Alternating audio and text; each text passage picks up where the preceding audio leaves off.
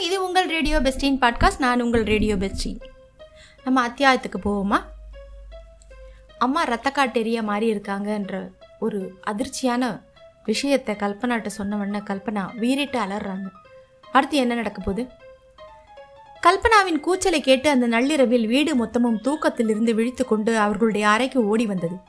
வந்தவர்கள் எல்லாருடைய முகத்திலும் பீதி எழுதி ஒட்டியிருந்தது. அனாவசியமான மர்மமான மரணங்களும் விபரீதமான சூழ்நிலைகளும் போதாதென்று மாதவன் அழைத்து வந்திருந்த ஆவி ஆராய்ச்சிக்காரர்கள் வேறு புதிய கிளியை ஏற்படுத்திவிட்டு போயிருந்தார்கள்.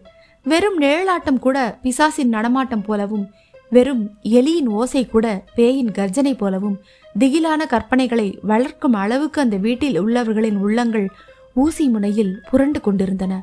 ஆகவே கல்பனாவின் கூக்குரல் ஒரு பூகம்பத்தை எழுப்பியதில் ஆச்சரியமில்லை. என்ன அண்ணி? என்ன ஆச்சு? என்றான் மாதவனின் தம்பி. இவரு இவரு? நடுக்கத்தில் கல்பனாவுக்கு வாயில் வார்த்தை வரவில்லை. கணவனை சுட்டிக்காட்டி குளறினாள்.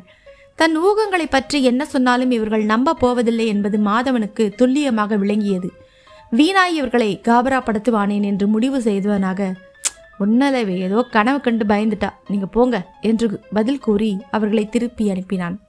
கதவை தாளிட்டான். இது பார் கல்பனா அனாவசியமான சென்டிமெண்ட்ஸ்லாம் கூடாது. நான் சொல்கிறத மனசில் நல்லா வாங்கிட்டு ப்ராக்டிக்கலாக யோசனை பண்ணு என்று அதட்டினார் போல ஒரு துணியில் சொன்னான். அந்த குரலில் இருந்த தீவிரம் அவளை சாந்தமடைய பண்ணியது. இருந்தாலும் நீங்கள் அம்மாவை பற்றி என்னென்னவோ கண்ணா பின்னான்னு சொல்கிறீங்களேங்க என்றாள் கலங்கிய குரலில். இதில் கண்ணாவும் இல்லை பின்னாவும் இல்லை உண்மையை தான் சொல்கிறேன் உலகத்தில் உள்ள அத்தனை குழந்தைகள் மீதும் அம்மாவுக்கு வெறி ஏற்படுற மாதிரி என்னுடைய அப்பாவோட ஆவி அவளை பண்ணி வச்சிருக்கு. குறிப்பா பாபு எப்படியாவது பழி தீர்த்துக்கிறதுன்னு தீர்மானமா இருக்கிறா எந்த நிமிஷத்திலும் பாபுக்கு ஆபத்து வரதான் போகுது. ஷ், மறுபடியும் கத்தாத என்று அவள் வாயை பொத்தினானவன் கண்கள் தெரித்து விழுந்து விடுகிற மாதிரி கணவனை பார்த்தாள் கல்பனா. சரி சரி இனிமே என்ன பண்ண போறீங்க? பொறுமையாரு பாபுவை கண்ணியா வச்சு அம்மாவோட வெறியை நான் அடக்க போறேன். பக்கத்தில் தூங்கி கொண்டிருந்த குழந்தையை சரையில் என்று அணைத்து கொண்டாள் கல்பனா. வேணாம் வேணாம் வேணாம் ஏன் குழந்தைய ஒன்றும் செய்யாதீங்க. என்று மன்றாடினாள். என் செல்லும் என் உயிர் உங்க அர்த்தம் இல்லாத பரிசோதனைக்காக நான் அவனை பலி கொடுக்க மாட்டேன். அதுக்கு ஒரு நாள் நான் சம்மதிக்க மாட்டேன். அமைதியாரு நீ இப்பதானே சொன்னேன் பாபுவை அவளிடமிருந்து வாங்கி மெல்ல படுக்கையில் விட்டான். பாபுக்கு ஒரு ஆபத்தை வராத மாதிரி நான் பார்த்துக்கிறேன் அப்படியே வந்தாலும் பரவாயில்ல. அக்கம் பக்கத்தில் இருந்த பல குழந்தைகளோட உயிரை காப்பாத்துறதுக்காக நம்ம குழந்தைய நம்ம தியாகம் செய்யலாம். கல்பனா புடவை நுனியால் வாயை பொத்தி கொண்டு விம்மி விம்மி அழுதாள். வெகு நேரம் வரை அப்படியே கட்டிலில் சாய்ந்தபடி இருந்தவள் கொஞ்சம் கொஞ்சமாக சரிந்து தூங்கினாள். அவளையே பார்த்தபடி உட்கார்ந்திருந்தான் மாதவன். அப்படியே அவனும் தூங்கிவிட்டான். எத்தனை நேரம் ஆகியிருக்குமோ தெரியாது. சட்டென கண் விழித்தபோது அருகில் கல்பனாவும் இல்லை பாபுவும் இல்லை. அரை கதவு திறந்திருந்தது. ஓடிப்போய் ஜன்னல் வழியே வெளியே பார்த்தான். பாபு மாதிரி தோன்றிய ஒரு குழந்தையை தோளில் சாத்து கொண்டு ஒரு உருவம் தோட்டத்தில் போய்க் கொண்டிருப்பது போல தோன்றியது. பிறை நிலவின் வெளிச்சத்தில் அந்த உருவத்தின் முகம் சரியாக தெரியவில்லை. மறு நிமிடம் அவனும் தோட்டத்துக்கு ஓடினான். யாரதே? யாரங்க? அங்க நில்லு நில்லு! என்று குரல் கொடுத்ததும் அந்த உருவம் இன்னும் வேகமாக ஓடியது. ஆனால் நாலே எட்டில் துரத்தி பிடித்து விட்டான் அவன். கிட்டத்தில் சென்று பார்த்தவன் கல்பனா என்ன ஆச்சு உனக்கு? தூக்கத்தில் நடக்கிறியா என்ன? மனைவியின் தோள்களை பிடித்து உலுக்கினான். என் விடுங்க என் விடுங்க! இங்க இருந்தா என் குழந்தை நீங்க பலி கொடுத்துருவீங்க. நான் டாக்ஸியோ ஆட்டோவை பிடிச்சி எங்க அம்மா வீட்டுக்கு நான் போயிடலான் இருக்கேன். தான் புறப்பட்டேன். நான் போயிடுறேன் எனக்கு எங்களை விட்டுருங்க என்று கையெடுத்து கும்பிட்டாள் அவள். தூக்கத்திலிருந்து விழித்து கொண்ட பாபு பயத்துடன் அம்மாவின் கழுத்தை கட்டிக்கொண்டு அழலானான். கல்பனாவின் நிலைமையை பார்க்க பரிதாபமாக இருந்தது அவனுக்கு. வா போலாம் என்று மனைவியை மெல்ல அணைத்து கொண்டு திரும்பினான். கல்பனா இதில் நான் பலி கொடுக்கறதோ கொடுக்காததோ எதுவுமே இல்லை. அம்மாவோட வெறியை பற்றி நான் சொன்னேன். இவ அப்போ மனுஷ பிறவியே கிடையாததை மறந்துடாது அவள் நினச்சா உங்கள் அம்மா வீட்டுக்கு இல்லை எந்த பாட்டனார் வீட்டுக்கு நீ போனாலும் எங்கே ஒளிஞ்சுக்கிட்டாலும் உன்னை துரத்திக்கிட்டு வருவாள் இப்போ ஒரு பேய் பிசாசு என்ன வேணாலும் சஞ் எங்கே வேணாலும் எப்படி வேணாலும் சஞ்சரிக்கக்கூடிய ஒரு ரத்த காட்டேரி கல்பனா புரிஞ்சுக்கோ. அவள் எதுவும் புரியாமல் தலையாட்டினாள். மாதவன் தொடர்ந்தான். அதனால தான் சொல்கிறேன் ஒளிஞ்சு பிரயோஜனம் இல்லை. எதிர்த்து நிற்க போகிறேன் உண்டு இல்லைன்னு நான் பண்ணிட போகிறேன் இரண்டாம் முறையாக அன்றிரவு அவள் விசித்து கொண்டே கட்டிலில் படுத்தாள். அவள் கன்னத்தில் படிந்திருந்த கண்ணீர் கரையை மெல்ல துடைத்துவிட்டு பக்கத்திலேயே உட்கார்ந்திருந்தான் மாதவன். அன்று அவன் தூங்கவில்லை. அன்று மட்டுமல்ல மறுநாளும் அதற்கு மறுநாளும் கூட அவன் தூங்கவில்லை. பகல் வேளைகளில் எங்கோ சுற்றிவிட்டு திரும்பினான். ஒரு நாள் அவனுக்கு என்னவோ தோன்றியது. தோட்ட பக்கம் நடந்தான். கடைசி கோடியில் அவனுடைய அம்மாவின் கல்லறை அப்படியே இருந்தது. அதன் தலைமாட்டில் நடப்பட்டிருந்த ரோஜா செடியில் ஒரே ஒரு மலர் விரிந்து சிரித்தபடி இருந்தது. சுற்றுமுற்றும் எங்கும் அமைதி தவழ்வதாகவே தோன்றியது. இருந்தாலும் கூட ஏதோ ஒரு மாறுதல் சலனம் அவன் மனதுக்கு புலப்பட்டது. வெறும் பிரம்மை என்று உதற பார்த்தான் முடியவில்லை. அந்த இடத்தில் நிற்க நிற்க அமைதியின்மை அதிகரிப்பதாக தோன்றியது. வீட்டுக்குள் திரும்பி விட்டான் ஆவி பேசுது மீடியம் பேசுதுன்னு சொல்லி நீ பாட்டுக்கு எல்லாரையும் கொலை நடங்க பண்ணிட்ட. வேலைக்காரங்க கூட ஒருத்த மாற்றி ஒருத்தன் லீவு போடுறான் இல்லைன்னா வேலையை விட்டே போயிடுறான். கொஞ்ச நாளைக்கு இந்த பேச்சையெல்லாம் மூட்டை கட்டி வச்சுட்டு கம்முன்னு என்று சகோதரர்கள் கண்டிப்போடு சொன்னார்கள். அவர்களுடன் மாதவன் விவாதித்துக் கொண்டிருக்கவில்லை. ஏதோ ஒரு பெரும் பயங்கரம் விரைவில் நிகழப் போகிறது என்பது மட்டும் அவனுடைய உள் மனதுக்கு தெரிந்தது. அப்படி நேரும்போது தான் ஏமாந்து விடாமல் விழிப்புடன் இருந்து போராட வேண்டும் என்பதில் மட்டும் உறுதியாக இருந்தான். அந்த பயங்கரம் எப்போது வரப்போகிறது? என்ன உருவில் வரப்போகிறது? அவனுக்கு தெரியவில்லை. ஒரு வார காலம் அவன் இரவு நேரங்களில் கண் கொட்டாமல் இருந்தான். சிறு சலனம் கேட்டால் கூட உஷாராகி டார்ச் அடித்து வீடு முழுவதும் சுற்றி பார்த்துவிட்டுதான் திரும்பினான். முதல் இரண்டு மூன்று நாட்களுக்கு கல்பனா தூக்கம் இழந்தவளாக உதரும் உள்ளத்துடன் அவனையே பார்த்து கொண்டிருந்தாள். பிறகு சிறிது சிறிதாக பயம் தெளிந்தவளாக தூங்கினாள். அன்று ஞாயிற்றுக்கிழமை டிவியில் மிக நீளமான தமிழ் படம். ஆங்கில செய்திக்கு பிறகும் கூட தொடர்ந்து பத்தரை மணி சுமாருக்கு முடிந்தது. ஆனால் படம் சுவாரஸ்யமாக இருந்ததால் எல்லோரும் விழித்து கொண்டு பார்த்தார்கள். அதன் பின்னரும் கால் மணி நேரம் படத்தை பற்றி வேடிக்கையாக விமர்சனம் செய்து கொண்டிருந்தார்கள். மாதவனும் கல்பனாவும் கூட தங்களுடைய பிரச்சனைகளை எல்லாம் மறந்து சிரித்து பேசிக் கொண்டிருந்தார்கள். எல்லாரும் அவரவர் அறைக்கு படுக்க போய் விளக்குகள் அடைந்து வீடு நிசப்தத்தில் ஆழ்ந்தபோது மணி கிட்டத்தட்ட பன்னிரண்டு ஆகிவிட்டது. பாபுவை அணைத்து கொண்டு படுத்த சில நிமிடங்களுக்கெல்லாம் கல்பனா உறக்கத்தில் ஆழ்ந்து போனாள். வழக்கம் போல கொஞ்ச நேரம் மாதவன் படித்துக் கொண்டிருந்தான். டயரி எழுதி முடித்தான். மேஜை விளக்கை நிறுத்தலாம் என்று எண்ணிய போது ஸ்விட்சில் அவன் கை வைக்கவே இல்லை. அதற்குள் டக்கென்று ஓசை கேட்டது. யாரோ அவனுக்காக சுவிட்சை அணைத்தது போல அறையில் இருள் சூழ்ந்து கொண்ட அதே சமயம் கல்பனாவையும் பாபுவையும் தன்னையும் தவிர இன்னொரு நாலாவது நபர் அங்கே நிற்பது போன்ற ஒரு உணர்வு அவனுக்கு ஏற்பட்டது. மேலே சுழன்று கொண்டிருந்த மின்சார விசிறி நின்றுவிட்டது. மின்சார தடை ஏற்பட்டிருக்குமோ என்று நினைத்தவனாக எப்போதும் தலைமாட்டில் வைத்திருக்கும் டார்ச் விளக்கை எடுத்தான். விசையை அழுத்தினான். எரிய காணோம். செல் திருந்திருக்கும் என்று சொல்ல முடியாது. இரண்டு நாட்களுக்கு முந்திதான் புது செல் வாங்கி போட்டிருந்தான்.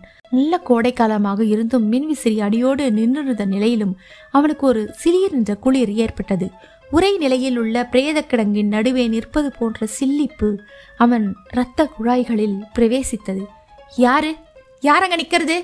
என்று ஓங்கிய குரலில் வினவினான். எவ்வித பதிலும் வரவில்லை.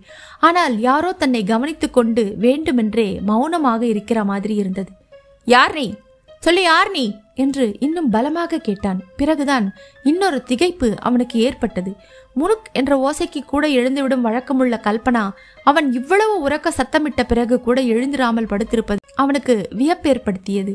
கல்பனா கல்பனா என்று அவளை மெதுவாக தட்டி பார்த்தான். சுவாசம் சீராக வந்து கொண்டிருந்தது. மிக ஆழமான நித்திரையில் அவள் மூழ்கியிருப்பது புரிந்தது.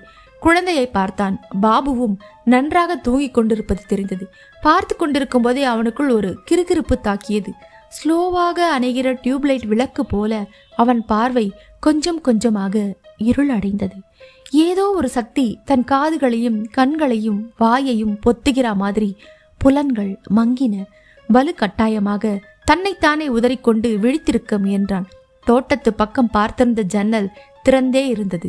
தொலைவானத்தில் நட்சத்திரங்களின் கண் சிமிட்டல் தவிர மொத்த உலகமும் நிசப்தத்தில் ஆழ்ந்திருக்க மிக குறைவான வெளிச்சம்தான் அறையில் பரவியிருந்தது. உணர்வுகள் அடங்கிக் கொண்டே வந்த போதிலும் உடம்பை சிலிர்க்க வைக்கும் ஒரு தோற்றத்தை அவனால் காண முடிந்தது.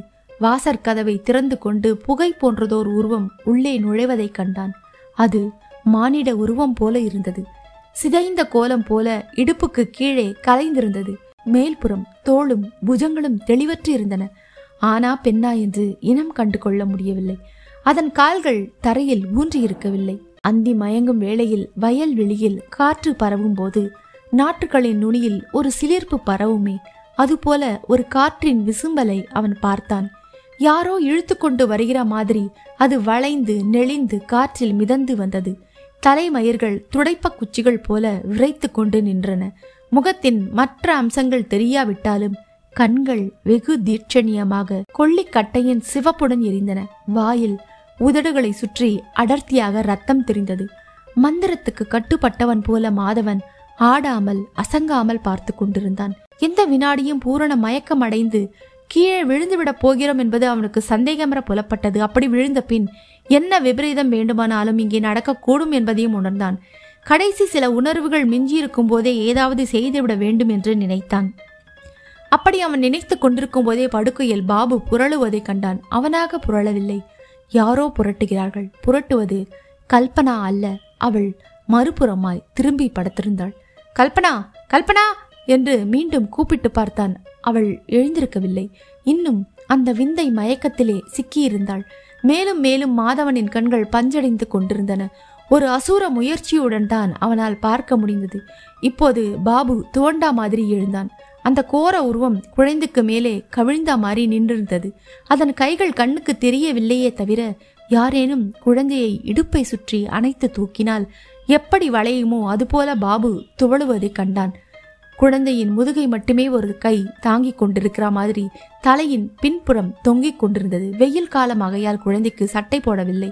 ஆகவே அதன் கழுத்து மெல்லிய நரம்புகள் ஓடுவது தெரியும் அளவுக்கு வாடிய முள்ளங்கி தண்டாய் வெளுத்திருந்தது.